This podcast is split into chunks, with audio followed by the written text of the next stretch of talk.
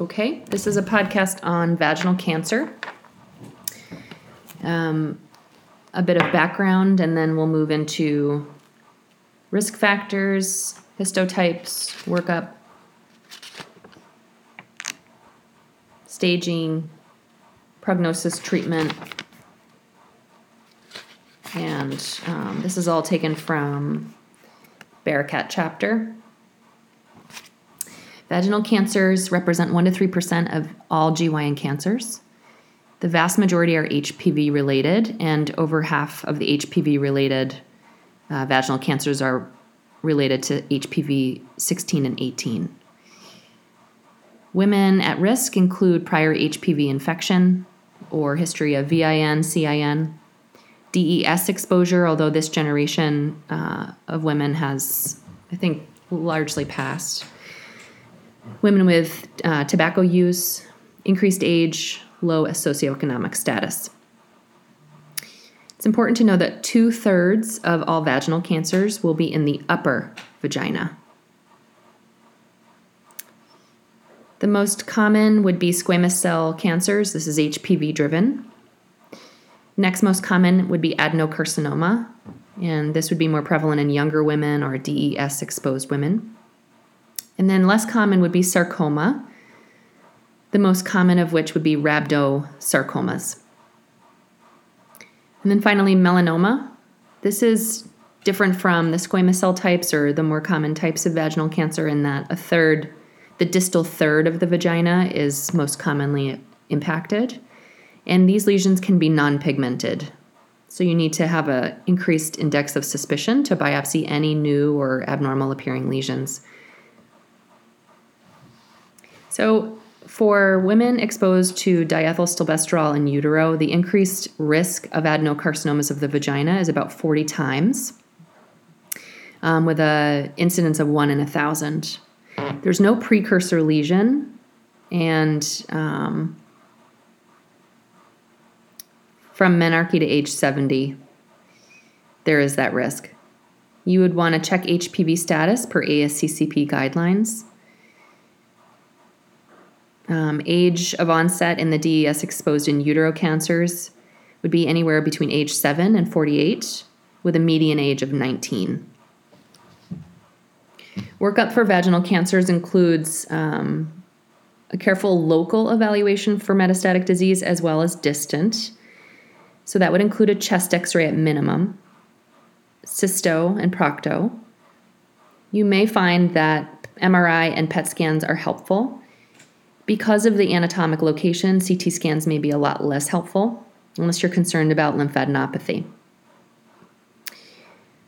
The lymphatic system for the vagina is important to understand because it has an impact on how you treat and um, and work up patients with vaginal cancer.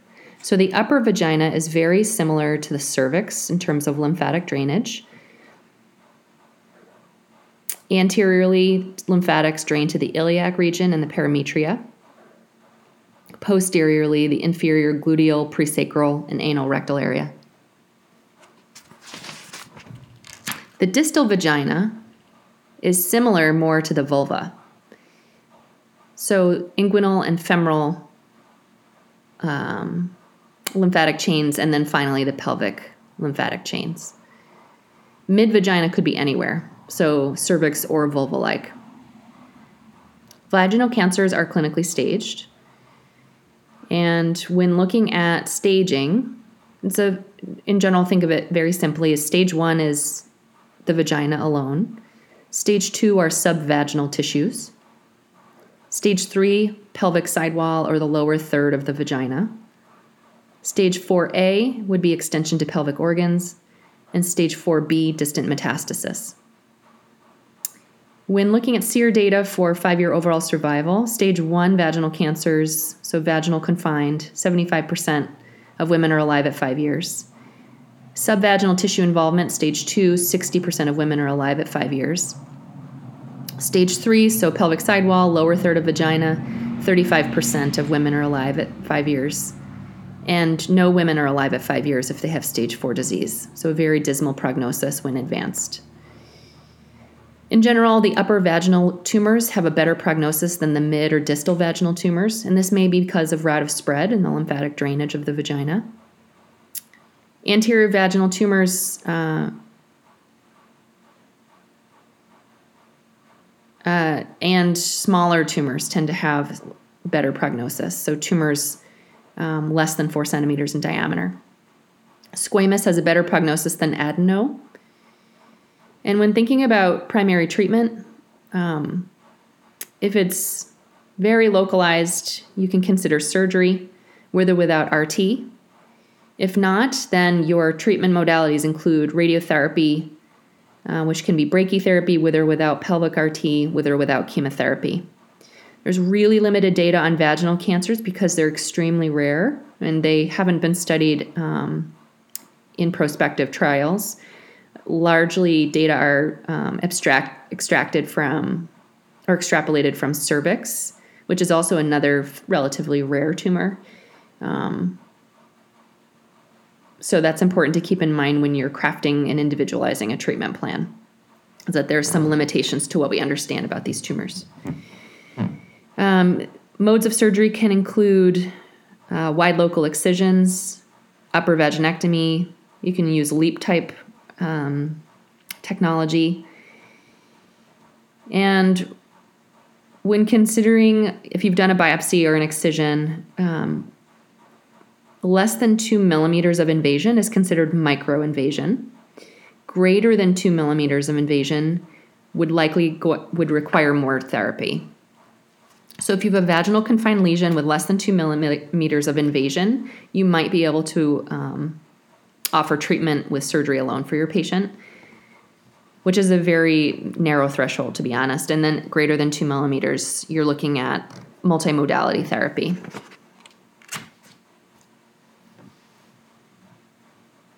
Our very best data, as I mentioned, are series on vaginal cancer, so it's really hard to draw conclusions. So, this is a highly individualized treatment course that you would work out with your patient. Um, in the literature, surgery ranged from wide local excisions to exenterations versus RT. Surgery may have better survival profiles, but this may be a selection bias in the studies, meaning the patients that were selected for surgery were perhaps the earlier stage, better risk prognoses uh, patients. Uh, in general, for stage one, wide local excision or vaginectomy of superficial lesions is reasonable. You need to consider with invasive lesions rad hist, pelvic lymph node dissection, and even para-aortic lymph node dissection. If there's distal vaginal involvement, you need to consider inguinofemoral lymph node dissection because of lymphatic drainage of the distal vagina. And really, you should not plan surgery unless you anticipate negative margins. For stage two, it's very similar to stage one, except you're going to consider parametrectomy, pericolpectomy, um, because of the risk of lymphatic spread of, of an upper vaginal tumor. And then stage three and four, you would look at exenterative type procedures, and this is not the preferred strategy. Um, and again, these are series only in the literature, but again, an exenterative procedure should be a last resort procedure in the absence of other reasonable options. And in a patient who's chemotherapy and radiotherapy naive, an exenteration primarily would not be recommended. There is a paper by Boronow that looked at 48 women with locally advanced vaginal cancers. And this paper advocated planned local resection followed by RT to help avoid exenteration and reported a 72% five year overall survival and only five patients went on to need exenteration. So in local, um, in locally advanced vaginal cancers, so those would be stage one and two, and possibly even three, depending on resectability. Um, surgery would be reasonable, and then to clean up the area, the treatment fields with um, RT. There are a series of studies by Perez et al. Um, that look at RT. And these studies show that it is perhaps okay for brachytherapy alone for stage one vaginal cancers. And again, um, if they're only superficially invasive. And I think this is based on cylinder cylinder ther- brachytherapy. It achieves a depth of five millimeters of um, of treatment And um, a cylinder would allow for total treatment of the vaginal tract. Um, if this was more than superficially invasive, then brachytherapy wouldn't be sufficient. So, as long as your lesion's less than or equal to five millimeters in thickness, you could do that. Uh, your treatment plan would be 60 gray um, total with a 20 gray boost to the primary tumor. Uh, for any tumors that are more than five millimeters uh, in thickness, between five millimeters and a centimeter, you could do cylinder, but also include interstitial implants with um, a template. And that would be a dose of 80 gray to the vaginal mucosa and um, an additional 80 gray to go beyond that five millimeters depth uh, to the deepest tumor. Um, when looking at stage one and two, your dose goals with pelvic RT and brachy would be 20 gray whole pelvis, 50 gray to the parametria, and total tumor dose to sterilize the tumor would be 80 gray. So you would plan out your fields um, probably very similar to vul- similarly to vulva, because there's a risk um, with more with these more invasive vaginal cancers for pelvic nodal involvement, um, presacral nodal involvement, and even inguinal-femoral nodal involvement. Um, and so you would use this, you do whole pelvis to a lower gray to shield and protect your um, adjacent organs. You'd boost the parametria, um, likely with brachy, and then do cylinder to the tumor. And in that way, you would not expose all of the pelvic organs to um, potentially very toxic radiation doses. Just as a reminder, we know that the ovary can tolerate maybe 10 to 20 gray, the small bowel to 45, the rectum 30 to 45, depending on what source you use. Um, so, cannot get the entire tumor sterilized adequately um, and safely if you use just pelvic RT. So, dose goals with stage two to three would be 50 gray to the pelvis, which is about your maximum for pelvic RT, and a 60 gray parametrial boost, so just slightly higher, with again 80 gray total to the tumor. So you're going to boost more to the pelvis, probably for nodal sterilization as well as parametria. With primary RT, this Perez et al. series of studies noted um, efficacy as related to five year overall survival. Stage one, 70 to 80%, stage two, 30 to 70, stage three, 30 to 50, and stage four, 0 to 30. So, indicating that RT potentially salvages um, even the more at risk patients.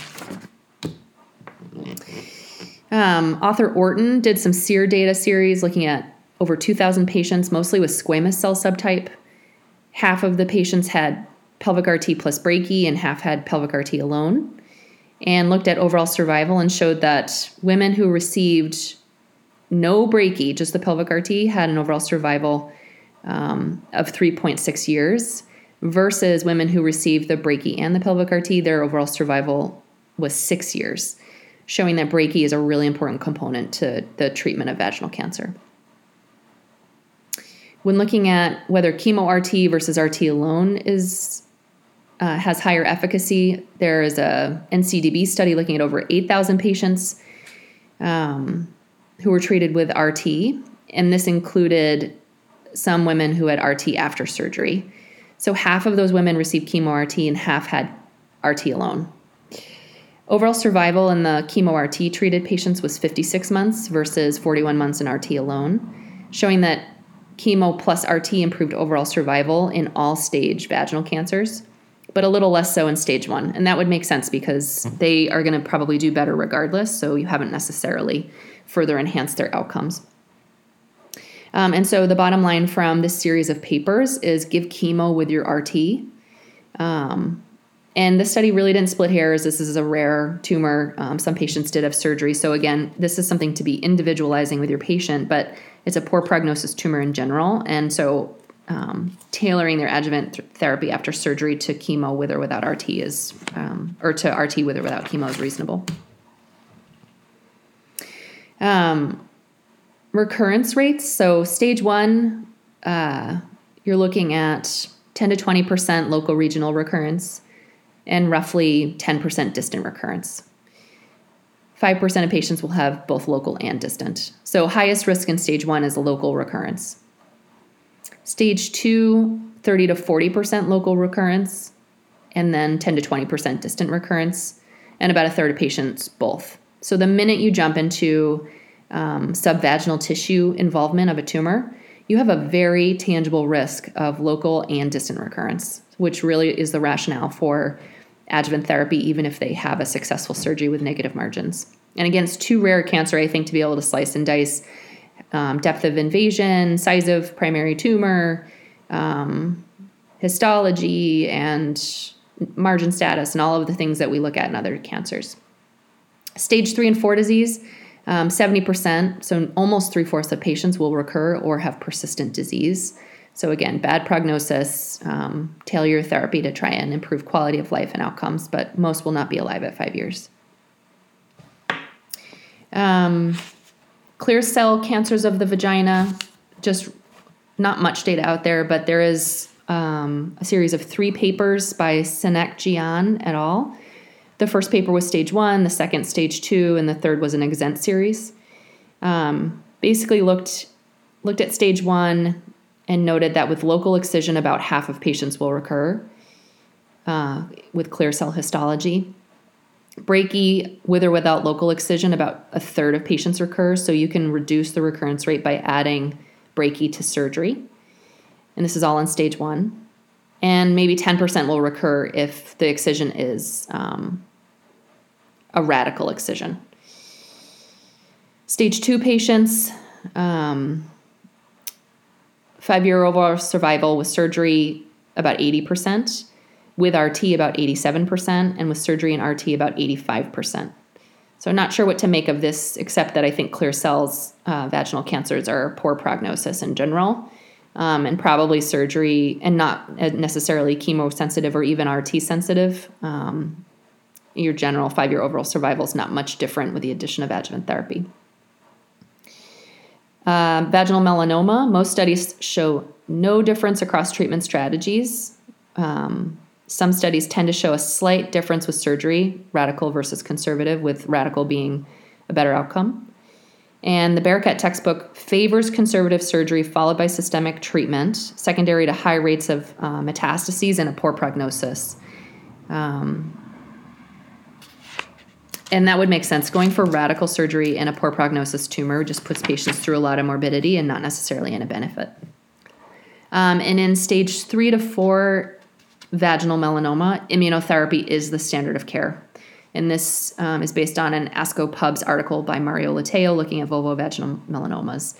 Um, it's important to know with vulvovaginal melanomas that c-KIT is altered in about a third, but you can you know, because they're not clearly a cutaneous or a mucosal melanoma, um, it's important to sequence these tumors, and if they have um, BRAF v, uh, V600E mutations or c-KIT mutations, you would target um, c-KIT directed therapy or even BRAF directed therapy.